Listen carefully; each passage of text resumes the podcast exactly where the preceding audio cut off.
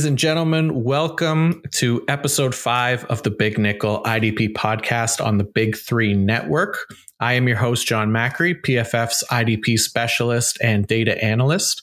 And in case you haven't heard, it is April. It's the month of which the NFL draft takes place. So how could we not talk about the NFL draft? Just as we did last episode with Kyle Bellafuel, who joined me to talk about our top linebacker prospects. If you haven't listened to that yet, go check it out. It was a fun one. But now with linebackers in the books, we're going to continue the hashtag grinding the tape series of breaking down incoming IDP rookie prospects. And this episode is going to be focused on some of the top edge rushers in this year's class, and helping me to break down this group and actually completing the trilogy of guests from idpguys.org is the content manager at idpguys.org. He is also the host of the IDP Update podcast, another new league mate of mine. He is the fantastic Joseph Hagan, better known as Joey the Tooth. Joey, thank you so much for being here. How are you doing today, sir? I am fantastic, and it's very nice to finally meet you, Mr. Macri.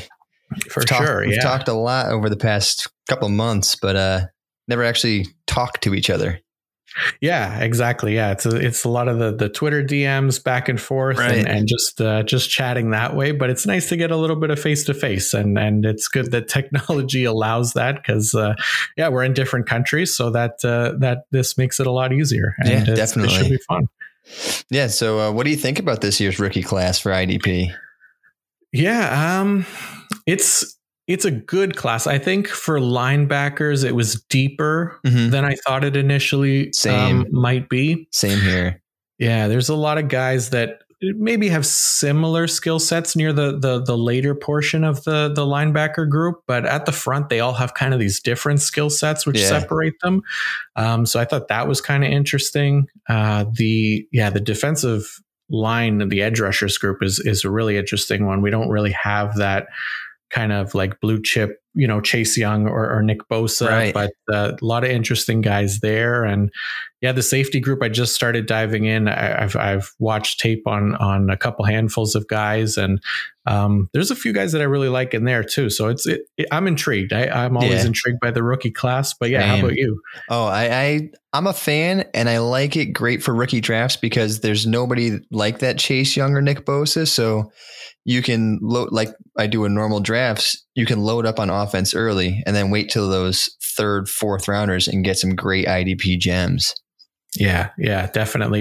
It'll be interesting to see if any IDPs go in the first round. I'm sure like somebody's going to end up in like this like really attractive landing spot and catch the eye of a lot of people, like Patrick Queen did last year on top of Chase Young, right? But like you said, there's not those guys that are clear and obvious number ones. So yeah, it'll be interesting. I can't wait for the draft. I think it's the best time of year, so I'm pumped to see where these guys end up. Same. I love the draft. Actually, I would like to extend an invite your way now that we're talking draft. At IDP Guys, we do a live feed for day 1, 2, and 3, and if you're interested for coming on and talking the draft with us in any of the time slots, we'd love to have you. I would definitely be down. Yeah, that'd be fun for sure. Yeah. I know we're doing like a semi live stream on day 1 for like this podcast and with the guys of the Big Three. And, nice. We're gonna jump on like halfway through the draft and just and do like a live stream there. But yeah, day 2 and 3, I'm free, and I would definitely be down. That would be fun. Hell yeah. Yeah, definitely. I'll keep in touch then. I'll let you know, because awesome. We're going to set up a whole sheet and have some people time stamped, and we're just going to keep bringing people in. That's awesome. That'll be fun. Yeah. Yeah. I look forward to that. I love day 2, especially. Like that's one of my favorite days. Like It's just, there's a little bit more of the unknowns, and that's when you start really getting like those, for like more attractive landing spots, whether it's for running backs or, linebackers, for example. So yeah, that'll be good. Sweet. All right. Yeah, I'm definitely down. So Yeah, and you just released your top 10 edge rusher article as well that just came out this week. Yeah. An excellent article. I've released my top defensive lineman article as well. So the spoilers are kind of out there for this episode, for some of it anyways. But definitely for anybody listening, go check those out on idpguys.org and PFF respectively after you listen. But yeah, either way, I'm interested to getting to talk about these guys with you. Some of them were we differ on, and some of them were pretty much in the same boat. So I'm someone who really respects the work that you do writing up these prospects and putting in some great content. So I'm sure I'll be able to learn a thing or two from you as we go through the list here. And I'm sure the listenership will too. Oh yeah. And definitely likewise too. It's always nice talking football with somebody when, you know, you can tell they know what they're talking about. Cause it's like, they'll always find something that you miss. It's like there's always something you miss. And Definitely. Then somebody brings a point to you and you just have to be, a lot of people aren't humble enough to be able to change their opinion on somebody, yeah. But you have to be able to just listen to see what somebody else brings up and then go back and look and be like, oh, I didn't see that. Yeah. I've done that with a couple of guys. And when I started watching, I had my guys and my ranks have just like done a lot of this. Yeah. So. Yeah.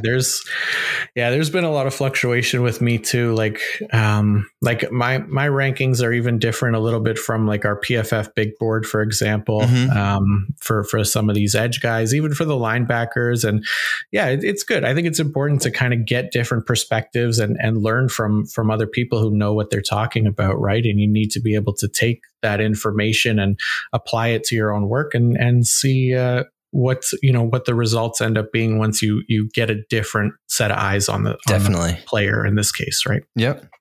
100%. Yeah. Awesome. So before we dive into the rookies, I do have like a common question that I like to ask our guests, and I'm really interested in getting your contribution as well. So basically, it is who would you be putting on your Mount Rushmore of IDPs from the time that you've been playing in IDP leagues, which I believe was 2012. You mentioned to me. Yep. So basically 4 IDPs, they can be your most rostered guys, who were your best guys in that time, who helped you win championships, whatever you'd like. Who would you like to put on your IDP Mount Rushmore? All right. Mine is going to be all from my first ever IDP draft, that 2012 season. It was Luke Kuechly as a rookie, Lavonte David as a rookie, Harrison Smith as a rookie, and J.J. Watt as his second year. I got all of them super late in that 2012 draft that I did in my first ever startup for IDP, and they all killed it that year.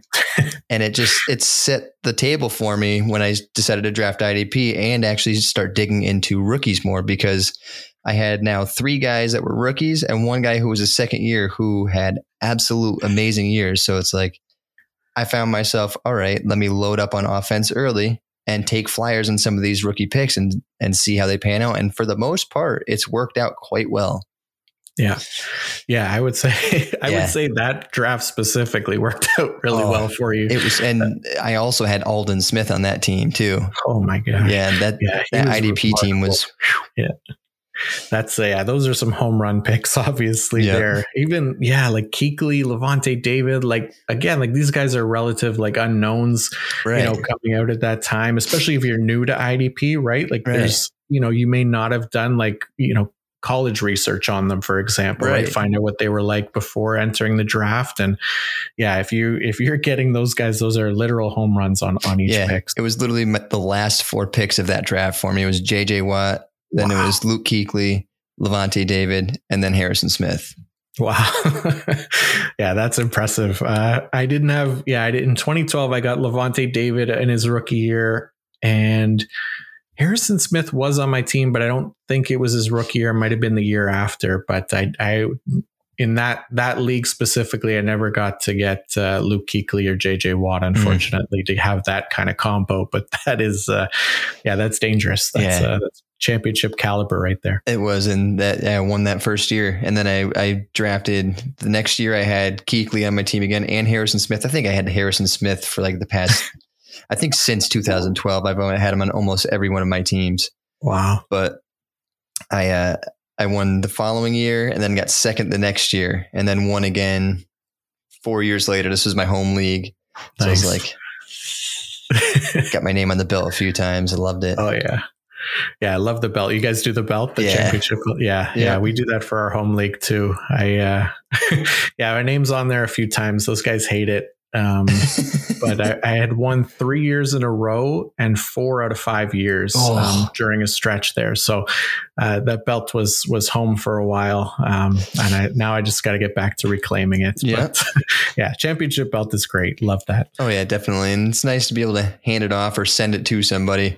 Like our buddy used to live in the same state as us. He just moved to Florida. So he's like, well, now I need to win it this time because he hasn't won it yet. The creator of the league hasn't won it yet. He's gotten second a couple of times, third a couple of times, but he's like, now I need you to send it to Florida or just come see me. Yeah, that's the hard part when everybody's so far away, right? Yeah. Shipping's not cheap either. No, especially for a big weighted belt. Yeah, exactly. All right. That's a great list. Love it. I'm adding it to the collection, and there's Luke Kuechly's and J.J. Watt have been the most common names so far, I think. Who's on yours? I want to ask actually. Yeah. So for me, it was, I had Lavonte David. Mm-hmm. He's one of my all time favorite defensive players, mm-hmm. and he's been on my team, a lot of my teams for a long time. Deion Jones was another one for me, just because he was a commonly rostered player for me, and I just keep coming back to him. I love him as a player. Yeah, and I'm a big Deion Jones truther too. Yeah, I can't seem to quit him, so he's always around. Aaron Donald was a big one for me. I drafted him as a rookie, and he's been on my team ever since in the home league. So yeah, I've been happy with him. And Landon Collins was another one. He was my safety. Yeah, so when he was with the Giants, drafted him, and I traded him away late when he went to Washington, but he helped me win a couple championships for sure. So. Yeah, that was it. His rookie season in New York, that was just so unbelievable. Or was it a second year?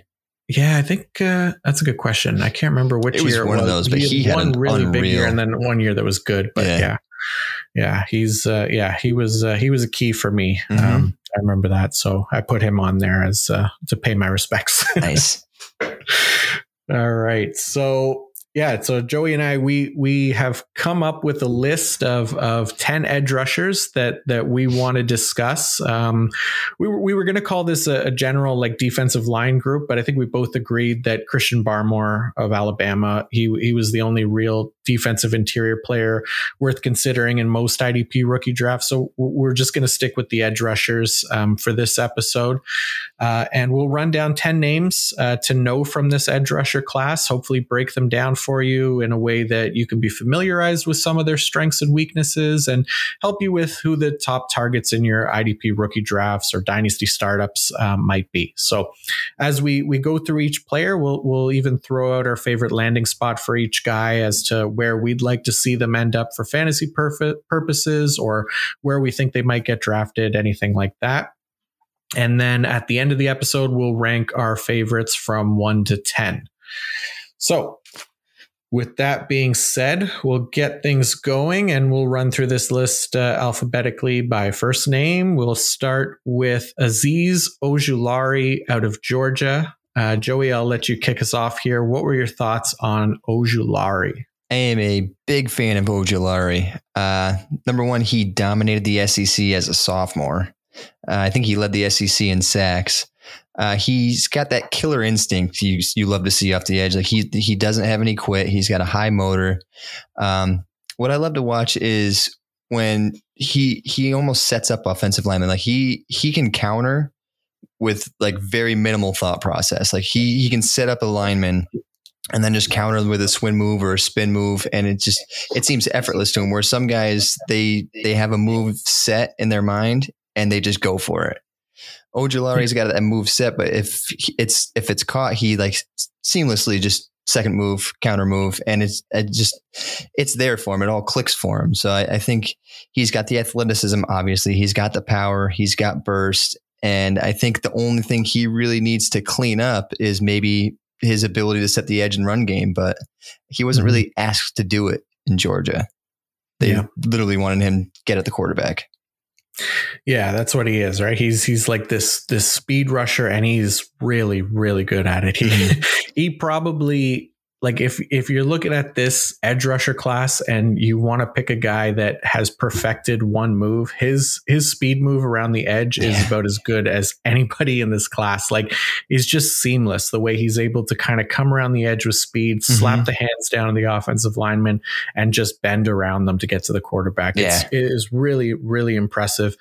He's got a slighter frame, so there might be times where he has difficulty getting off blocks in the run game and things like that, like you said. He's not like a powerful guy necessarily. If he's trying to stunt inside or something like that, he's probably going to have to rely on that speed to kind of slip in between the gaps. Right. It's more, trying not to let the offensive line get hands on him, and he's quick enough that he's been able to do that. The way that he wins, again, like against the run when he is out there, is kind of attacking that gap using his speed. Mostly plays that kind of outside contain role. He's not terrible at it. I found, like, he doesn't lose contain a lot. It's something that he kind of probably has to work on, just if he wants to be like a 3-down player, right, in the NFL, which that was kind of the hesitation for me, was like, from an IDP standpoint, you kind of want that floor to be a little bit higher and not just rely on the sacks. So, and it's there. I mean, it can easily be there for sure, but that was just the only hesitation I had. But him as a pass rusher is it's about as good as anybody in this class. His bend is just insane. Like, I saw something the other day that somebody had said that he's very stiff off the edge and he lacked any true bend. I was like, what? So I had to go back and look again. I was like, no, that's not true at all. I was like, man, yeah, he's got some flex to his hips. Oh yeah. There is a strip sack that he has against, I think it's Tennessee, and he's coming up around the edge and he dips under the left tackle, almost dragging his elbow, spins the guy on his ass. Yeah. Like, yeah, he falls down. He just spins him on his ass, and then he comes around and he strips the quarterback. Yeah.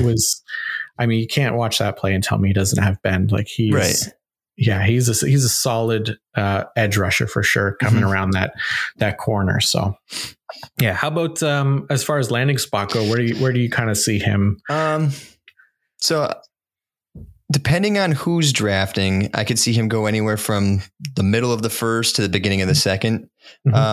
I could easily see, like, in the middle of the first, somebody like the Oakland Raiders taking him. Oh yeah, because Farrell's kind of been, I don't want to say a failure, but he hasn't lived up to that number 6 overall. Or was he number 4? Number four. Yeah.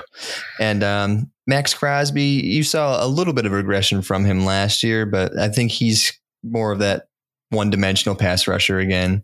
But I think if you add Ojulari to that mix, you almost get this now rotation of 3 pass rushers. Farrell can be your more of a rundown guy, and then you can keep rotating in Crosby and Ojulari.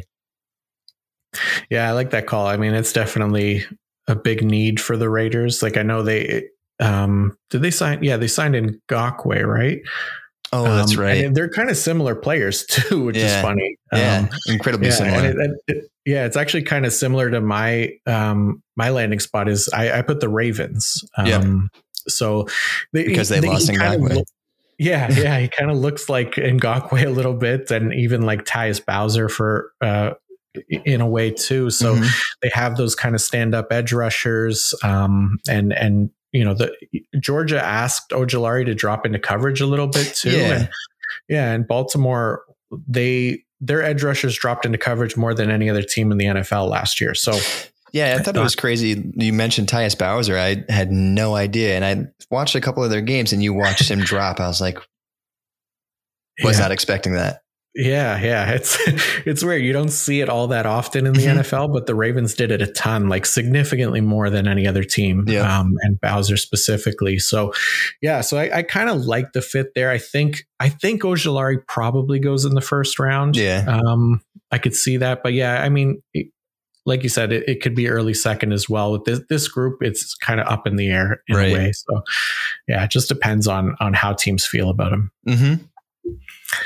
All right, so we'll move on to the next player. The next guy on the list is Carlos Basham out of Wake Forest, aka Boogie Basham. He's known as. Yeah. So for me, Carlos Basham, I'll kind of start with the negatives a little bit.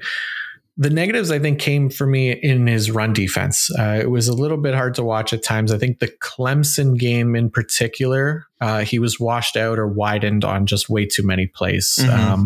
I think that offensive line handled him pretty easily in that game. And part of it was him like kind of jumping to the wrong gap a little bit, but either way, he wasn't playing great run defense in that game. So he doesn't have a ton of second effort in the run game. Once he's kind of moved, he seems out of it a little bit. So, and part of it too, like after watching him, I feel like maybe he's kind of tired. He plays a lot. He played like 73% of snaps every week. Right. He's like a big guy. He's huge. He's like 285. Yeah. So having him out there for that many snaps, I think, was kind of more on Wake Forest as a team, like leaving him out there, getting him tired. I don't think that's really his role in the NFL. I think he'll come in more as like a, situational pass rusher to maybe start. But I think for him too, the large majority of his pass rush wins were kind of inside moves. You don't really see him use a lot of speed around the edge. And again, I think that's one of those things with him just being a bigger guy. Mm-hmm. He's always looking to set up inside, which NFL offensive linemen might pick up on quickly and be able to take out. But that was the negatives for me. The positives, I think, was his size, being 285 pounds. He's one of the bigger edge rushers in this class, and he has good hands too. Mm-hmm. He's able to kind of knock down the hands of the offensive lineman, and he has some good, decent finesse moves for a bigger guy like that. Really good production as well over the past three seasons, 23 sacks and 137 pressures, which was like a top 10 mark in the entire country for the last 3 years. So nice. For both of those categories. And that inside swim move. So I said he likes to rely on that inside move a little bit more. He has a really nice inside swim move. It looks good when you watch it. Yeah. He just, doesn't necessarily have the speed to win outside, but at least he does show that finesse. And apparently his 2019 tape is a lot better. I haven't been able to watch that, unfortunately. Just kind of watched the 2020 tape. So probably have to go back and watch that to get a clearer picture of Basham. But that was kind of what I saw from 2020. How about you? Yeah, I found looking at almost all these guys, 2019 tape is almost where you have to get some more of your focus, because 2020 was a strange year. Mm-hmm. It was really tough. And I think even as a young player, it's even harder. Yeah. Because preparation, it's all preparation for these guys. And you get it from your coaches when you're not allowed to see your coaches and you're not allowed to go practice as often. It's just tough. It was tough. Yeah. It was a tough year. But 2019 was much better film. I like his size for the NFL because it gives him a little bit of positional versatility. Like he can play in a 4-3 as a 4-3 end. I'd actually like to see him move to a 3-4 end. And maybe so he can rely mostly on his inside moves and everything. He does need to work on that run defense. You're correct. He needs to work on filling gaps, but I love his size. His last 19 games, he had 7 forced fumbles too. Oh, wow. So that's pretty impressive. Yeah. It was the last 19 games. He had 22.5 tackles for a loss, 15 sacks and 7 forced fumbles. Nice. So it was pretty impressive, but I don't see anything he does that's like wow factor. Mm-hmm. He's just your guy. You know what you're going to get. You have a productive pass rusher he's going to get you some tackles, but he's not going to wow you in anything. Right. But so I like Basham, but I'm not excited by Basham. Yeah.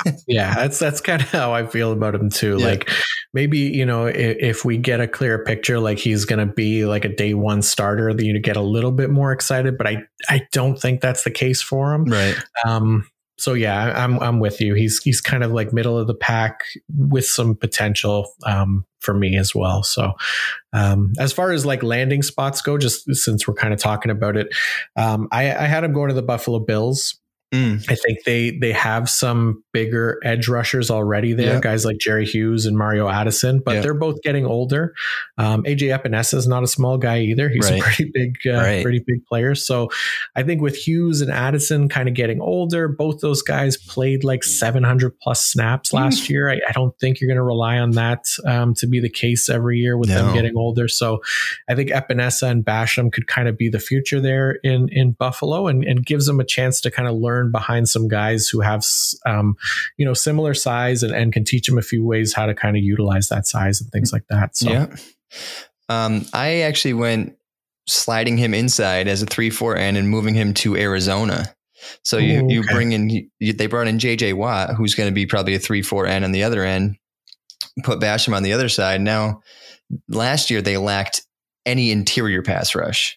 I mean, I think maybe Zach Allen for one game, but he hasn't really shown much as a youngster. So I think if you bring in Basham, let him play across from J.J. Watt, and then you bring back Chandler Jones, and they brought back Marcus Golden, I believe. Did they? I think they signed him in the offseason for another 1 year deal. So you already have some decent rush off the edge, so you don't have to worry about Basham really relying on his lack of athleticism on the outside. Let him play to his strengths and use his inside moves. Yeah, that's a good call. And what better kind of tandem to learn from than J.J. Watt and Chandler Jones? Right, exactly. Too. And you'd have very little attention on you.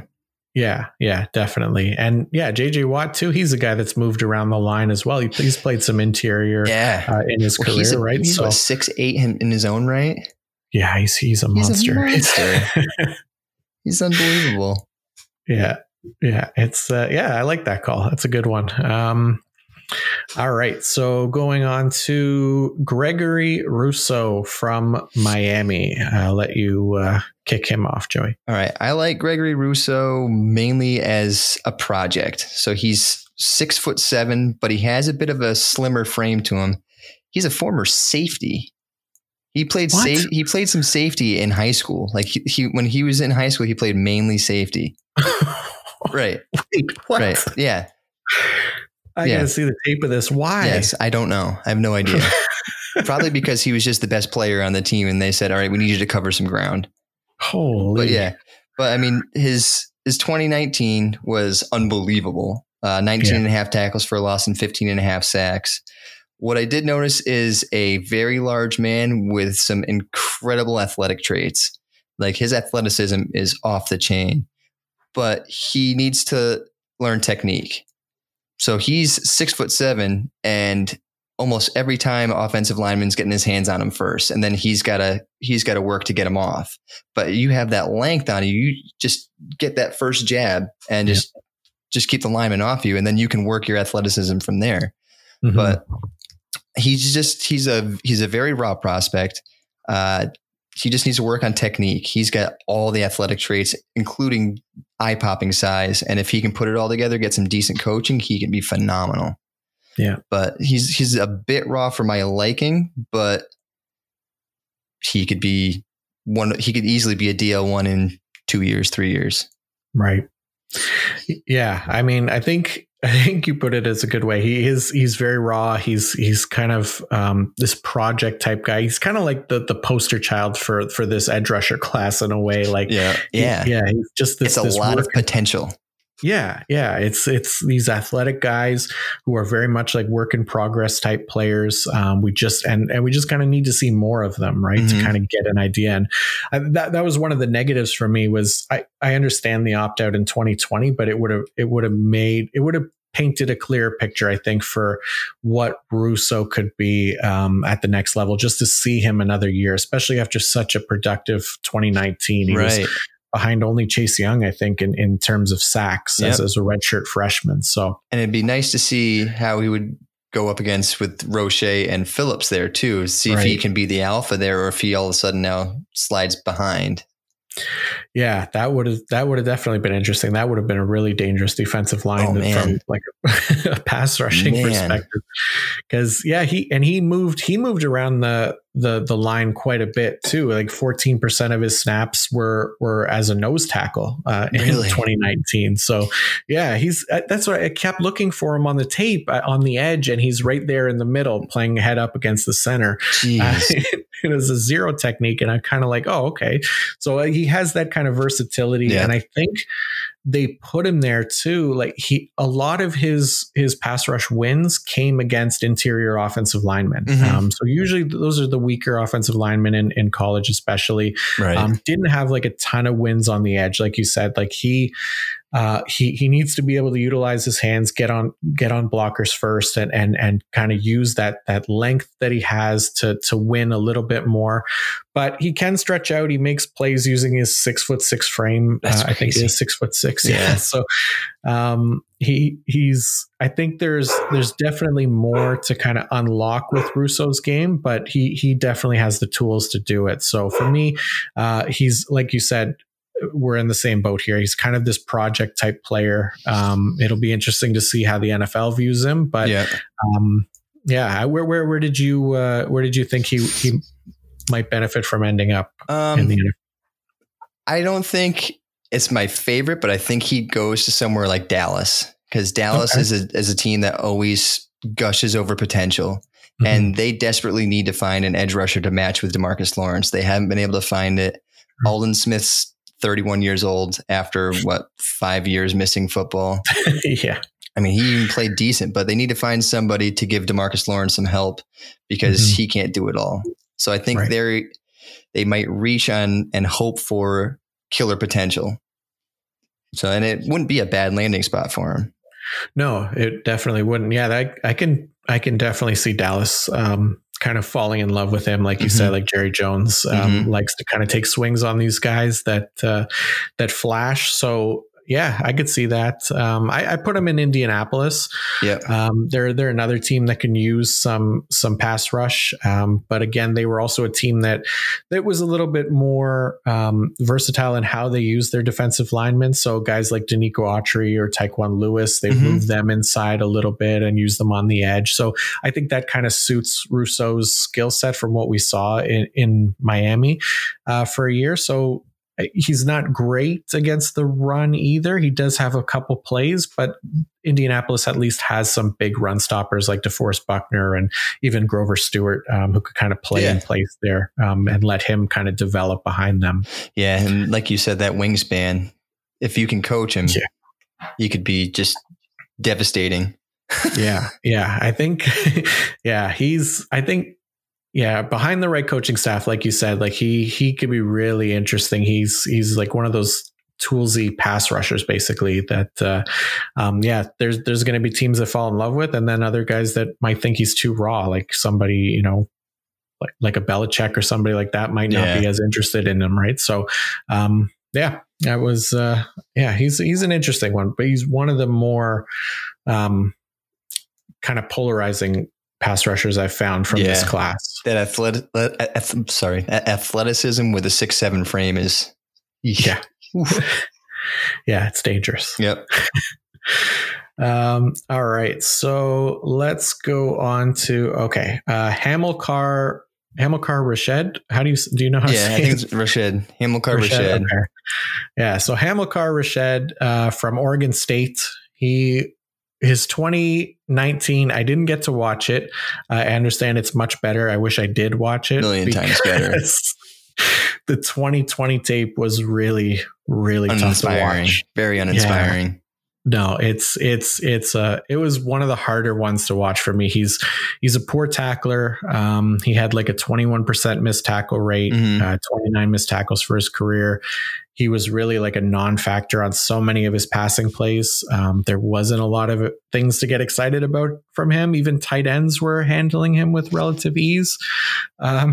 He had just 8 pressures and 0 sacks on 146 pass rush snaps. So really poor numbers. He of everybody that we're going to go through on this list, he had the lowest pass rush win rate of the past 2 years with 11.8% and the lowest pressure rate at 10.1% of the last 2 years from this group. So he's really kind of at the bottom of the list. I couldn't find anything really to love about Rashad. He's a guy that I'm not really interested in. Maybe as somebody who's maybe watched the 2019 tape, maybe you could convince me otherwise. Yeah. So he's another pretty raw guy.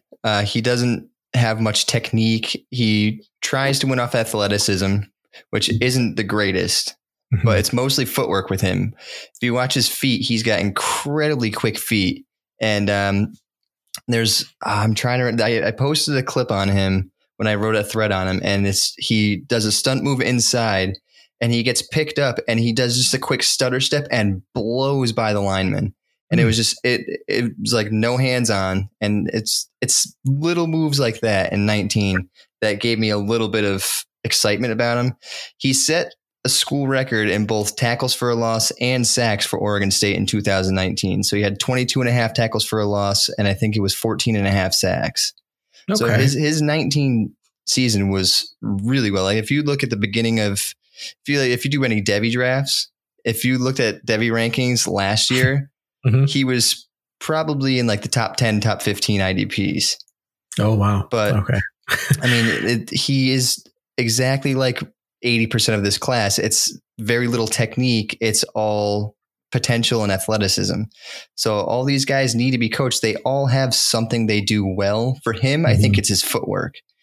If he can work on, he's got some good bursts too, actually. His burst is pretty good, but his overall speed is bad. He's off the line. He's quick. So again, it comes to his footwork, but yeah. I like his footwork. That's about it. Okay. But his 2019 tape, take a look at it. It is a lot better, okay. But the missed tackles, you were 100% right on. He's a big liability. He's going to be another guy who's just pure pass rush. So I would like to see him land somewhere where they do a rotation. Yeah. Yeah. That's that was the thing with him. Like, I'll go back and watch his 2019 tape for sure, just because, I needed to take a break from him after watching the 2020 tape. I was like, this guy is 2020 was terrible. Yeah, and it really did. Like, for some people, it was absolutely horrible. Some people, it was fantastic, but some guys, it was just, what happened? Yeah, I know. It was a weird year for sure. You see this big, kind of changes from year to year. And I don't know if it was a COVID year or, playing a shorter schedule, who knows what it was, but it's kind of the tape we got. So unfortunately, the Pac-12 was weird too. Didn't the Pac-12 get a later start than most of the other conferences? Yeah, they did. So that's why I wasn't holding 2020 on him too much. Okay. Yeah, that's fair. That's fair. I'm going to go back and watch him because I just needed, that kind of break in between. But and it's not overly inspiring, but it's much more inspiring. Right. Okay. Yeah, I did put a note because I wanted to look at like the 2019, like what, because what he did in 2019 that was so special. And I saw like the 14.5 or 15 sacks, whatever it was. But even that was on just 35 pressures. So it was like a pretty high pressure to sack conversion rate. It's like an impossible rate to kind of maintain, but if it's there, I'd like to see it. And I'm going to keep an eye on the footwork. Like you said, I think that's something to keep an eye on. So, okay.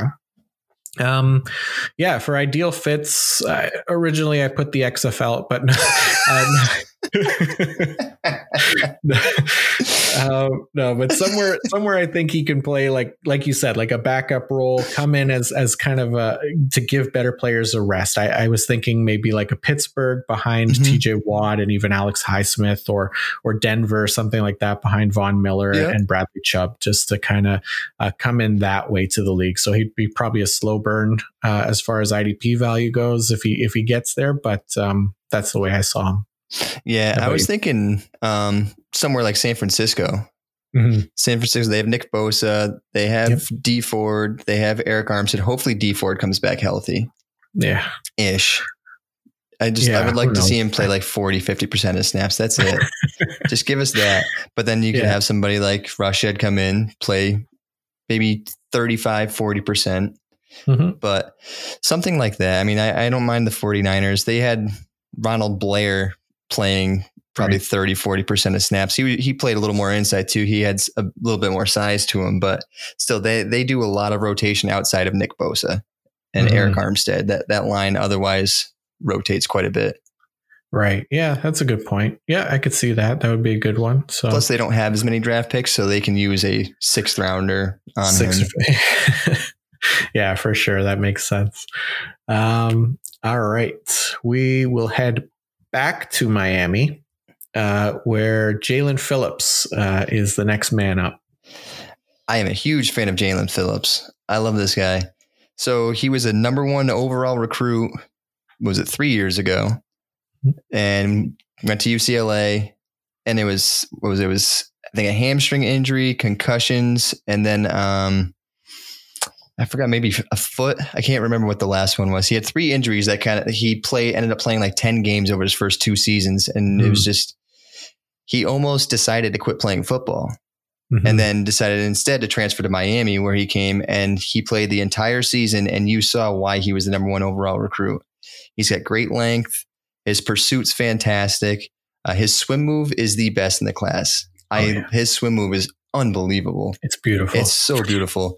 And it's not his only move. Like it's his best move, but he's got good bend off the edge. It's not like perfect, but it's definitely adequate. I loved watching him come on the back end of plays and run pursuit. Like he never gives up. Like you said, you see some guys, they miss their lane and they give up. He's coming on the back end, still trying to make a play. Yeah. And I think there was a clip. I don't remember who it was. It was one of the running backs for Clemson who broke outside, and he ended up, I think Jaelan Phillips made a tackle, is like 22 yards downfield because he never gave up. He just was in pursuit, and he ended up having to make one cut, and Phillips was there to tackle him from behind. I was like, that's what I like to see. Yeah, he's got speed. Like he tested really well at his pro day. I can't remember what his exact numbers were, but they were impressive 40 numbers too. Yeah. So yeah, he's one of my favorites too. I love Jaelan Phillips. It was the negatives basically for me were basically the injury concerns. He did actually retire technically for a year. Okay. Yeah. So he was out of the game for a year, and then he came back after his stint in UCLA and his semi-retirement to Miami. And yeah, you see that player that was the 5-star recruit, that number 1 overall recruit. I didn't have a ton of negatives for him. The only thing was he typically lined up against the right tackle most of the time, which is the weaker of the tackles in college. So, which was whatever for me, honestly, because even the injury concerns weren't too much. He played over 500 snaps last year. Right. He showed that he was in good health. I think he wins with more variety than pretty much any other edge rusher in this class. Right, yeah, he seems like the most polished out of all of them. Yeah. Everybody kind of has like one thing that they do really well. Where Phillips, I thought, had a couple of different things at least, and different ways to win. So that was what really got me interested in Phillips. And like you said, that swim move is just a thing of beauty. That was the first clip I saw, was him doing a swim move. And I was like, okay, let's watch some more of this. He can go like untouched at times. Right. He lines up outside the tackle, swims, and he's gone before the offensive lineman even knows what hit him. So he's impressive in that way. And yeah, his elite speed shows up too. I think you mentioned the Clemson game, that the chasing down the running back, he chased down Trevor Lawrence too, after beating the offensive lineman on the edge. Yeah. He pushes Trevor Lawrence out of the pocket. Lawrence runs up as if he's going to run for the first down, and Phillips is able to catch him from behind and take him down and get the stop on third down. It was pretty remarkable. He has the highest pass rush win rate too of all the players on this list. I thought that was interesting at 20.4%. And he was really good in run defense too. Yeah, he was very good in run defense. Yeah, so that was a good sign for me too, that he could play all 3 downs in the NFL. I think he shows it all. I think he shows power, finesse, explosiveness. I came away super impressed with Jaelan Phillips. He reminded me of a young Aldon Smith. That's my favorite comp for the guy. Oh, I like that. That's exactly what he reminds me of. That's good. That would be nice if we could get Aldon Smith numbers as a rookie for Jaelan. Just Jaelan not Phillips. An Aldon Smith head. Yeah. Yeah, exactly. Yeah, Jaelan Phillips. Where do you think he ends up? And the more I think about it, the more I could see him ending up in the first round. Mm-hmm. But originally I was thinking Atlanta at the beginning of the second, because they desperately need edge rush, and they have for years, and they've just failed miserably at finding edge rushers. And yeah. I think Phillips is your one that you know you're going to get production out of. Like, he's your one guy. It's like, you're not going for potential. You're not going for athleticism. You're going for skill. Mm-hmm. So mm-hmm. that's the biggest no brainer for Atlanta in the second round, I feel like. Yeah. Yeah. If he gets that far, I think it's purely based on like his medicals, right? Right. Like, I think he should be probably a first round talent. For me, I played the kind of homer card here because I want him to go to the Browns at the 26th pick. That's where I had him playing opposite Myles Garrett. That'd be fantastic. Yeah, it would be a really nice fit. They had Olivier Vernon there. Vernon played well against the run. That was one of his strengths. It's one of Phillips' strengths as well. And just getting to play against an elite talent play across from an elite talent like Myles Garrett is good for his stock as well. So that was me hoping Jaelan Phillips goes to Cleveland. I wanted to say San Francisco, but I know there's no way San Francisco is going to land them, especially after all the picks they just gave up. Yeah, that's tough. That was really tough. Yeah, they're drafting 12th now, right? No, they drafted from 12. They're drafting number 3 now. Yeah. Oh, yeah. Sorry. Yeah. I'm thinking of, They gave up Philadelphia. They gave up 12. They're 22 first. They're 23 first. And I think a 22 third or their 21 third. I'm not 100% sure for number 3. I was like, yeah. Yeah, they're drafting quarterback. It's just a matter of who. Yeah. Yeah. I feel like it's got to be Justin Fields, right? Everybody's saying it's Mac Jones. I don't know. So God. he's kind of like a Shanahan kind of guy. Like he stands in the. He reminds me a lot of Matt Ryan, but Matt Ryan was a lot more polished. I feel like. Yeah, Matt Ryan was a great quarterback prospect. Matt Jones, you saw one year of some good talent, but yeah, on an elite offense, right? But I mean, I don't know. I just feel like they could have, if they were going to take Mac Jones, they could have just sat at 12. Yeah. Yeah. I think you're right. I feel like the floor is a lot higher with Justin Fields. Agreed. Right? Like, I would love to see him get Fields, but I feel like I just get this strange suspicion that they're just swinging the fences for Mac Jones. Oh man. I know. Wow.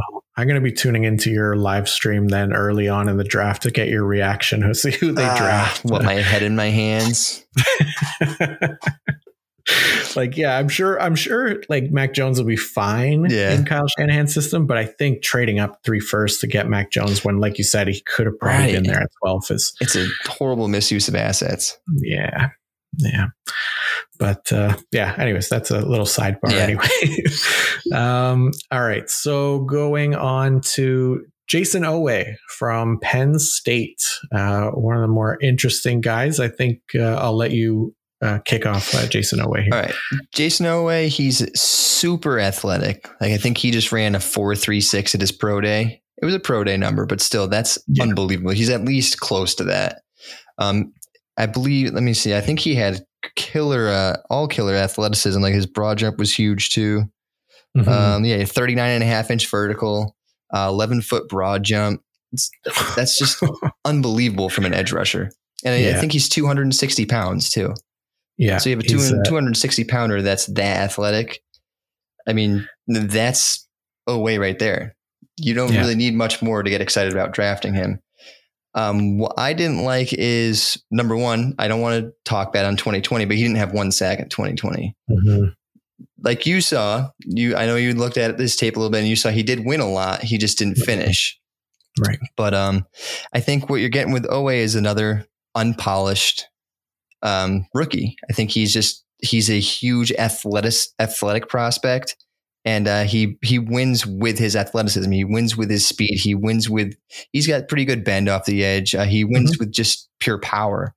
And I think if he can be taught some pass rushing moves, then he could be phenomenal. But when I'm drafting IDP rookies, you only get a couple of picks. So I want to find somebody who I feel like is more polished and I don't have to wait on for 2 years. As an NFL prospect, I think he's fantastic. But as an IDP prospect, I think I'm going to let somebody else jump on him because because of his name and his athleticism, I think he probably goes in the fourth round of a rookie draft, maybe fourth or fifth. But I can't find myself getting him there. If he goes to the sixth, sure, I'll take a flyer on him, but I don't think I can go that high on him. Yeah. Yeah. And that's fair. You had mentioned that to me too. And I think it's all good points for me, like just watching him, I'm kind of dubbing him the unluckiest player of 2020. He's definitely raw. And he can struggle with contact a little bit, even though, you know, he's physically gifted, which we've seen, but I think he's decent as a pass rusher. He's come really close. I say he's unlucky because he comes so close to getting a sack or getting a hand on the quarterback, and that ball is just out quick. Right. So like one of the differences I found when looking at some of these guys, like so one of the guys we'll talk about later, but Patrick Jones, for example, a lot of his sacks came after 3 seconds. Right. So where Oweh was winning before 3 seconds, and if the quarterback's holding that ball, it's the amount of time that Patrick Jones's quarterbacks that he's rushing is holding the ball, he's getting those sacks, right? But the ball's coming out quick. So I do find that he was winning well. He can win with kind of like straight line speed off the edge. He gets off the line quicker than almost any player in this class. I found he's got good anticipation and explosiveness, and he won in a variety of ways, not to the extent that Jaelan Phillips did necessarily, but he did have like an inside move, an outside move, even a little bull rush from time to time as well that he'd be able to win with.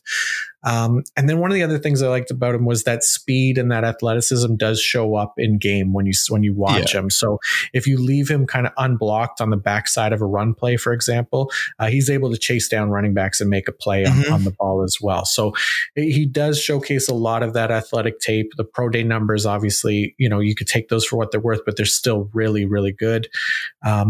And I think he really improved as a run defender as well. In 2019, he earned a 59.5 run defense grade for us, and then in 2020 went up to an 89.7. Oh, nice. So he's raw for sure, but I think he's figuring out the position at a decent pace. Yeah, so and that obviously shows he's coachable too. Yeah.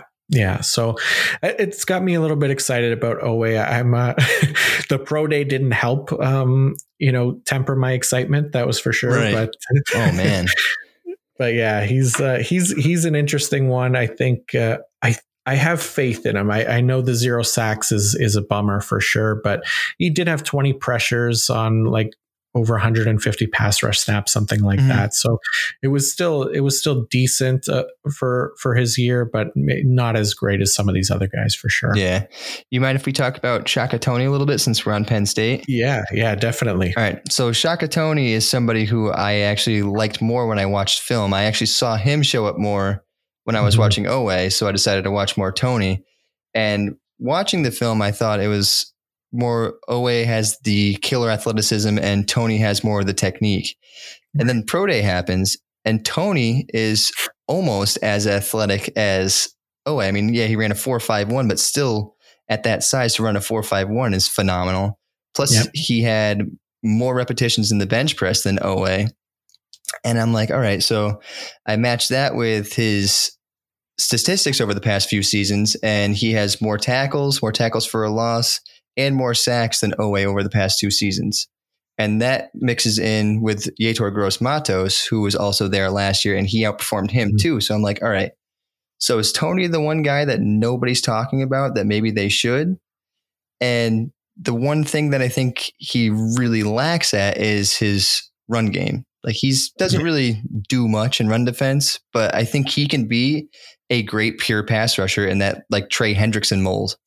Right. I think, and I honestly, so Oweh could be a 3-down guy, but you might be able to get more production from your 50% snap guy getting Shaka Toney. Yeah. Yeah. That was an interesting one. I didn't get to watch a ton of Toney. I was able to watch a little bit of him. For me, like just some of the notes that I had on him, he did have quite a few games where he didn't do much at all. Like he was, I don't want to call him streaky or anything like that, because I don't think that's really like a thing. But I think that's what happens when that's your thing. You're a pass rusher and that's it. Yeah.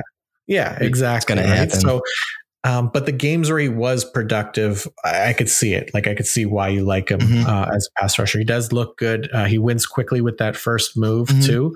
So yeah, I liked a lot of his plays. Some of it was against the run too. So I think he just needs to get a little bit more consistent, but yeah, he's not a huge guy. 245. I think maybe he's more a situational pass rusher, like you say. But I gotta watch more of Shaka Toney for sure, because you piqued my interest with him too, in mentioning him. So I'm gonna have to go back and put him on the to-do list to watch more of. Yeah, he made his way into the top 10 for me, just barely. Nice, but yeah. Yeah, I'd slide him in there. For sure. Especially over like a Hamilcar.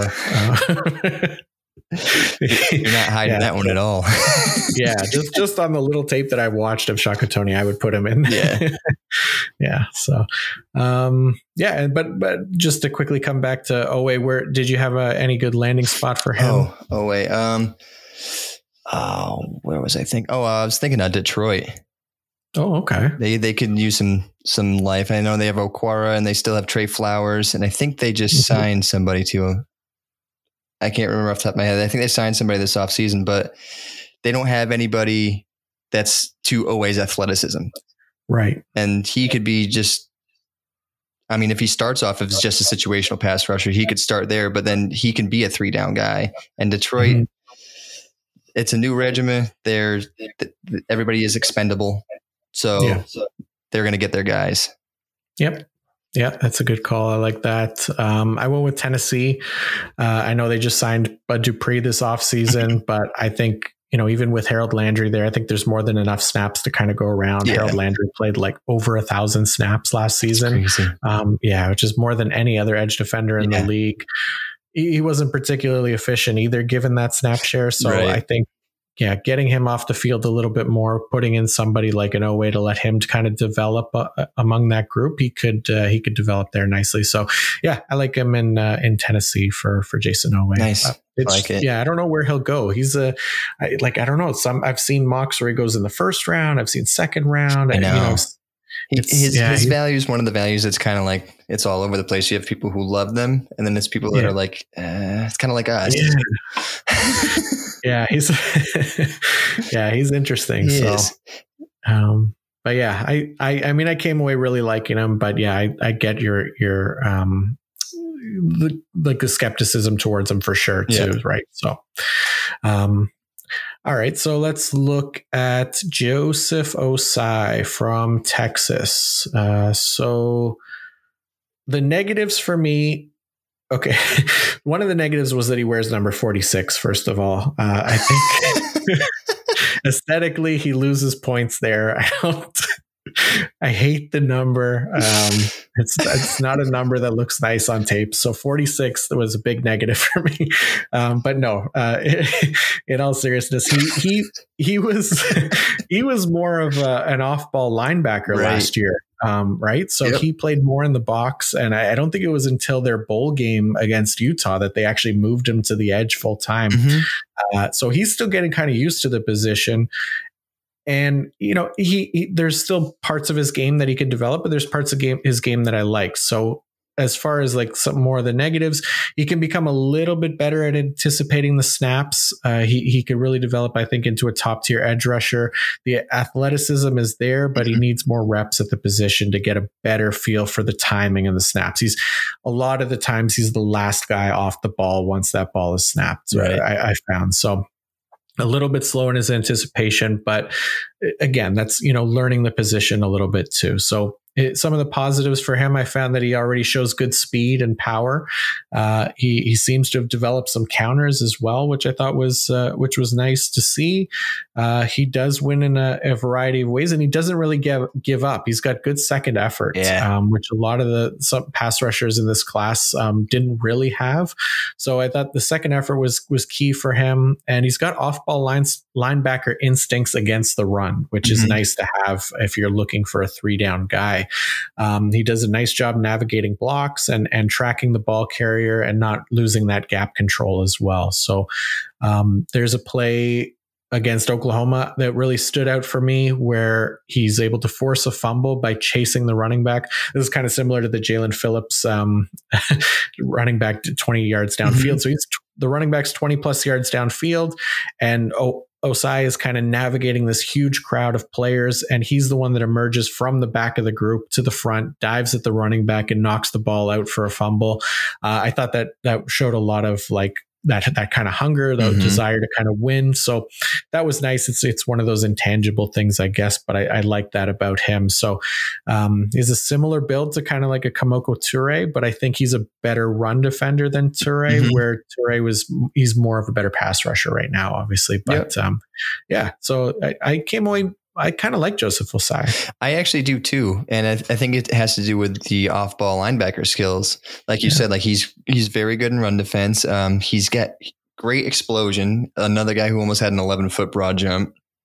In 2019, he had 90 tackles and 2 interceptions. Granted, his coverage skills aren't great. Right. But he understands zone concepts. He doesn't really have any business in man-to-man, but I think it's coachable for him. He has good size. He has the athleticism to do it. And I think, honestly, he could possibly be drafted as an off-ball linebacker, to be completely honest with you, and then be used in blitzing situations. Or I'm going to give you my landing spot now, go to somewhere where, like Miami, where he could fill that Van Noy role because Van Noy just left. So you have that pass-rushing linebacker who can drop a little bit, almost like a strong side linebacker hybrid with an edge rusher. Oh, yeah. So I like that call. I think his versatility is great, and he has the explosion to win, and he has the power to win, and his motor is phenomenal. Yeah.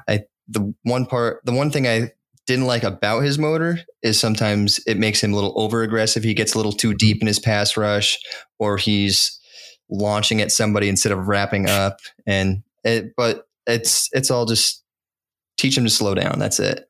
Yeah. But I came away a big fan of Ossai too. Nice. Yeah. Yeah. I like the Miami landing spot too. Like you said, with Van Noy, the comparisons there is a pretty good one. I like it better than mine. I said Atlanta. I think just to get him snaps, get him opportunity to hone his kind of pass rushing skills. I think Atlanta will need the help. They only really have like Dante Fowler there. So I was looking at opportunity for him, but I like what you say about kind of that strong side linebacker that plays off the edge as well. I think that's a good fit for him in the NFL. He's got both skill sets, so he can do a little bit of everything. So nice, good call. All right. The next guy on the list is Kwity Paye from Michigan. I will let you take over for Kwity Paye. Kwity Paye is another athletic monster. He's powerful as anything. If there's one thing you watch Kwity Paye, you see a bull rush. Bull rush. Almost every single time is a bull rush. I mean, he wins often with his bull rush. I mean, he had 36 reps at his pro day. That's ridiculous. 35 and a half inch vertical, ran a 4.52. His athleticism is again off the charts, and he plays with great leverage, good leg drive. My problem is he relies on the bull rush almost every single time. He hasn't really shown any other pass rush moves for me. And when you get to the NFL and you start playing against some bigger tackles, some bigger guards, you're not going to win with a bull rush every single time. You're going to have to learn some variety. Yeah. But what he did show is he does have athleticism. So if you can teach him to get around the edge, he has the speed, but he needs to learn how to use his hands a little better instead of just into the chest. He needs to learn a little grip and rip, something of that line, maybe a swim. I did see a swim move every now and then, but I think he's a very good prospect. I think he just needs to be taught a little bit and not rely on one move so much. Yeah. Yeah, that's a good call, because he was one of the guys that I actually did get to watch. I watched the 2019 tape, because we only got 4 games out of him in 2020. So that was one of the negatives, right? Is we wanted to kind of see more of him, but that, you know, it is what it is. I thought he did show a little bit of versatility playing along the line in 2019, but didn't have nearly as much success playing like inside versus outside. So right. Looking at his kind of pass rush grades, he had a 64.6 pass rush grade when lined up inside versus an 87.2 pass rush grade outside in 2020. And then the same thing when lined up in 2019, it was 56.4 inside, 78.6 outside. So big gaps there as far as where he's winning from. A lot of his wins come on the outside, which is fine. I mean, he's an edge rusher, but you know, you still like to see a little bit of that versatility. It could have been just the small sample size of 2020, but I would have liked to see him kind of develop that inside move a bit more.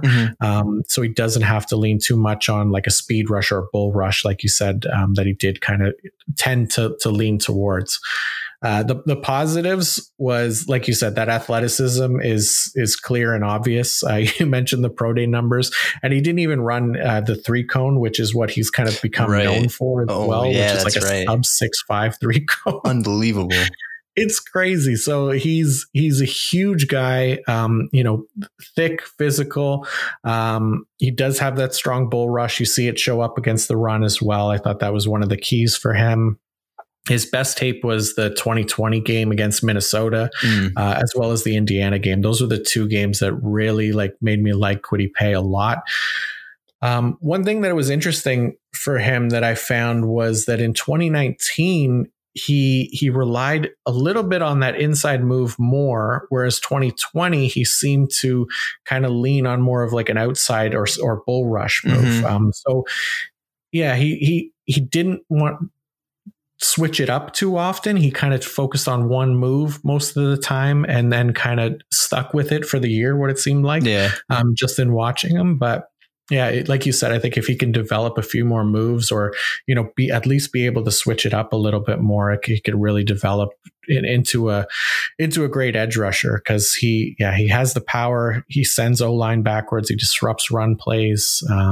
He's going to put up those tackle numbers, which help his IDP floor.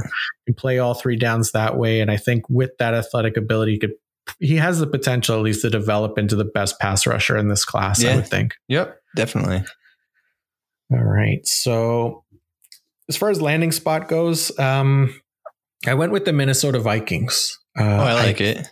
Yeah. So I think, they were without Danielle Hunter last year. They really struggled as far as pass rush goes. I think they were one of the worst teams in the league in pass rush grade as well as run defense grade. So I think adding Kwity Paye as well as getting Danielle Hunter back, you see a big boost for that defense, especially coached by Mike Zimmer, who's a defensive minded coach, would be key for him. So Kwity Paye in Minnesota was what I liked. How about you? I went with the Chargers taking over for Ingram, playing across from Joey Bosa. Wow!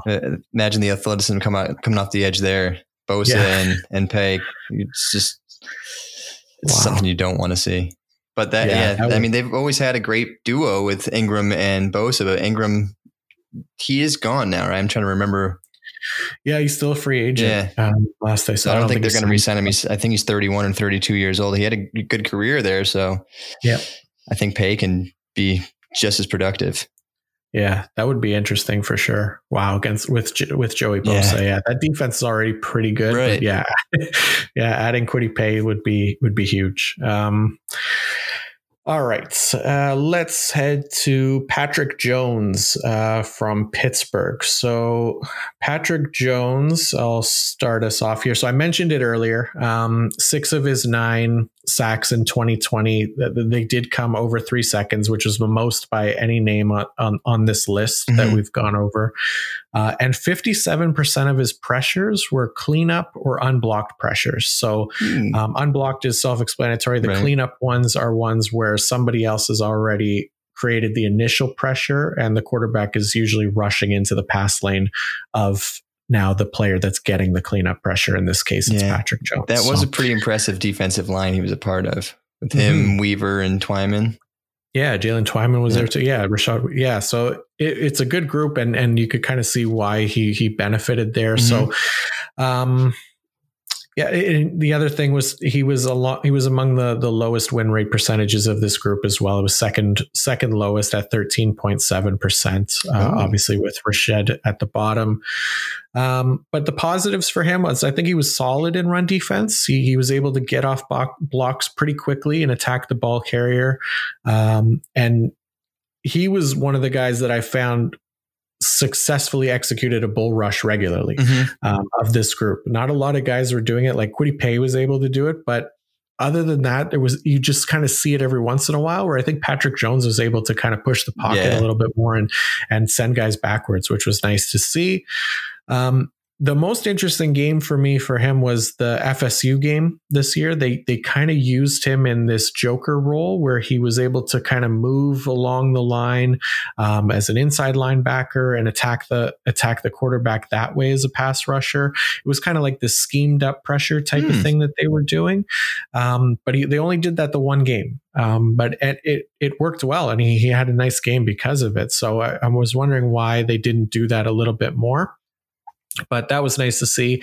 And even though he tries to win with speed on the edge more often than not, I found that his best move was that kind of inside swim move as well. Mm-hmm. He's developed that pretty nicely. So, that was me on Patrick Jones. How about you? Yeah, I was impressed with his bull rush. He's got good leg drive. Seems like a pretty powerful human being. He's got when his motor's engaged, it's an incredibly high motor, but it's not always engaged. He's got an inconsistent motor. There's times you can see him where he takes plays off, but when it's engaged, I feel like he's just all 100% the entire play. I liked him in run defense. He's got a pretty good tackle radius too. And I don't recall seeing him miss too many tackles. I don't know what the exact numbers are, but he's got pretty good length. He's got pretty good size. He's very powerful. Is he going to be the next best thing? No. Is he solid? Yes. I could see him maybe a pass rush role to start his career, but I think he ends up being a three down edge rusher. But I don't see him being anything more than like I could see him being like a Trey Flowers, like a 7-sack, 45 tackle kind of guy. So he's going to be a nice DL2, but I don't see him having the ceiling of some of these other guys. Yeah. Yeah. I would agree with that. He was good, not great kind of thing. And yeah, he was working with a pretty good defensive line there in Pittsburgh. And that's kind of what I think helped him quite a bit was that defensive line. But as far as landing spot goes, I wasn't too sure with him. I put him in the Texans to kind of let them be like, to a lesser extent, that kind of Clowney role or J.J. Watt that they were using. Move him around the line a little bit, utilize that joker role a little bit more, which they did do with Jadeveon Clowney for about a year, and kind of scheme up some pressure for him that way. So not a great landing spot for Patrick Jones. I really don't know where he would get drafted in the NFL. I think he's kind of later, so there's a chance he falls even further than where he's projected. But that was what I was thinking. I'd like to see him in Tampa Bay. Tampa Bay's already got a very stout defense, and they come up with pressure in kind of a number of ways. I've seen Antoine Winfield in the backfield. They blitz with Devin White quite often, and that kind of relieves some of the pressure off of your edge guys when it happens more regularly than not. And he can learn from JPP, Shaquille Barrett. So he doesn't have to be a guy that goes in there right away, be a 3-down guy. He can be a rotation guy, and then maybe learn from some of these vets that consistently come up with pressure and play on a very good defense. Yeah, that's a good call. Yep, I like that. That's a good one. All right, let's head to our final name on the list. It is Mr. Quincy Roche, the third member of this Miami edge rusher group. What did you think of Quincy Roche? So he's a good pass rusher. I think he's another guy who's just a pass rusher, though. I don't see him coming. He's not very great in containment. He's got a good assortment of pass rush moves. You've seen him win in a variety of ways. Mm-hmm. But I feel like his motor is close to non-existent. I don't know. I didn't look back at any of his temple tape, but watching him in Miami, it was like he gets blocked, and if he loses instantly, then it's just done. His hands go down. It's like he completely gives up. So I'm not a fan of really anybody who plays like that. And it was consistently like that. It was very rare you see him pursue. So I don't know if he's just was taking it easy because it was his final year and he could base some of his tape off of the previous years for scouts, but I don't think that was really the way to go. And Jaelan Phillips kind of made him look like an afterthought, and which is unfortunate because Roche had a solid year. It's just he was unspectacular by any means. Yeah. Yeah, I'm with you. Pretty much 100% there with Roche. The first game that I watched of him that scared me off of him basically was the game against Virginia Tech, where he had to go up against Christian Darrisaw at left tackle. Darrisaw handled him pretty easily. Meanwhile, Jaelan Phillips is on the other side, and he had like 3 sacks in that game. So yeah, that was the first red flag for Roche for me. After that, kind of watching more of his tape, he was another guy that was kind of laid out of his stance the majority of time, especially when he lined up with his hand in the dirt. Yeah. Like if he was standing up, it was a little bit better. And if he was in a 2-point stance, but even still that first step wasn't really there. But if he's lining up with his hand in the dirt, he was pretty much always the last guy off the line, which was a negative for me. He is 23 years old already. So he's a bit of an older prospect. There's a couple guys that are 23, but I didn't get to watch any of his temple tape. I know he had decent production there. I think 13 sacks or something in 2019, but it's also the Atlantic 10. Yeah, exactly. It's not the same as going in the ACC against some better teams, better competition. So he had good inside and outside moves.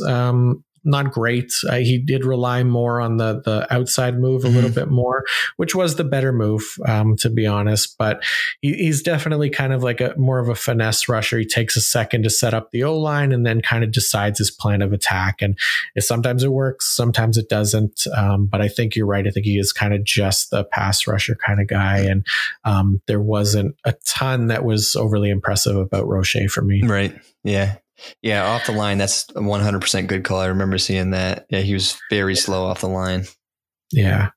Yeah. It's something to work on, but it's for some of these other guys like a Jaelan Phillips, and even Jayson Oweh, guys that get off quickly. Yeah. Like it is a separator, right? So, yeah, he was fine in some games, but yeah, the Virginia Tech game was tough to watch. Tough. And that's NFL competition, right? Christian Darrisaw is likely a first rounder, so he handled him pretty easily. Yeah, if you can't win against NFL talent, you're not going to make it. Exactly. So, yeah, and then so where did you have him as a ideal landing spot? The Saints actually taking over for Hendrickson, being that just a pass rusher role. Yep.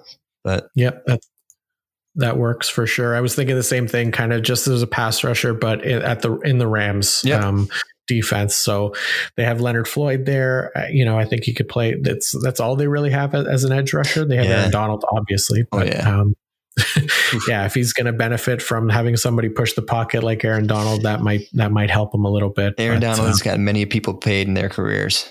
Oh yeah, that's for sure. Yeah, he is. He's an impressive human being. Yes.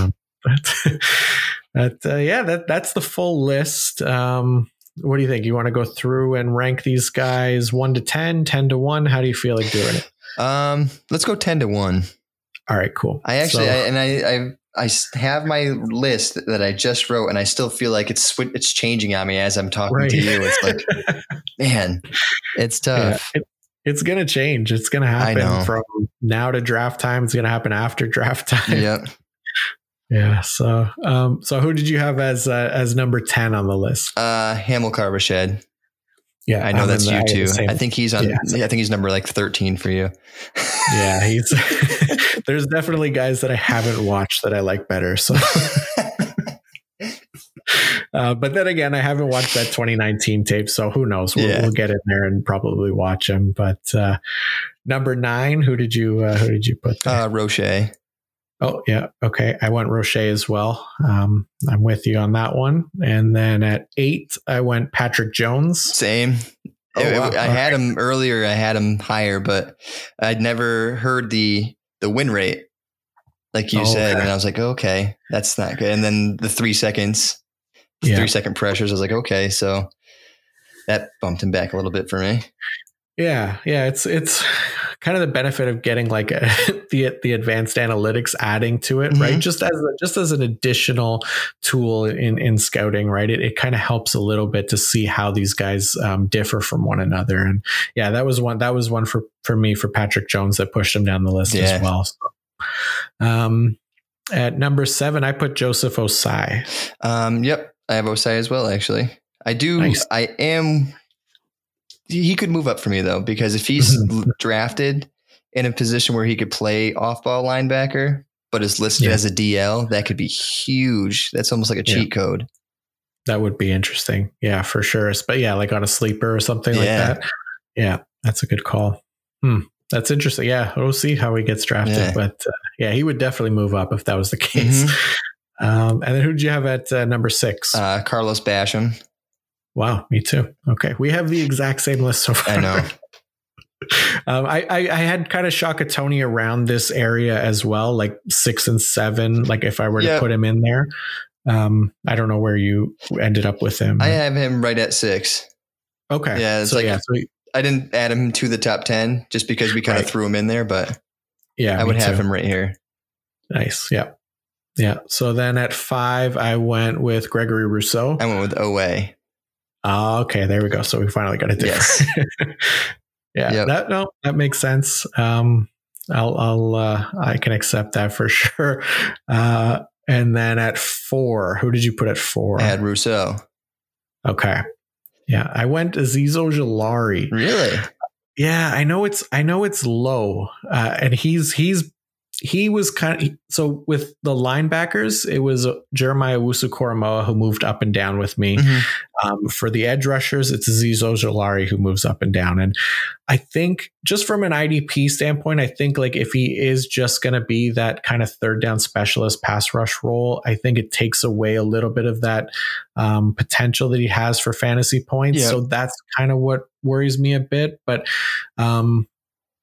I mean, he could easily develop into number 1 for me. Like he's that good. Like he has that outside move. He does it so well, but just at the time of writing this, basically he came in at number 4. I know from the time of writing my article to now it's changed. So right. It's going to change again.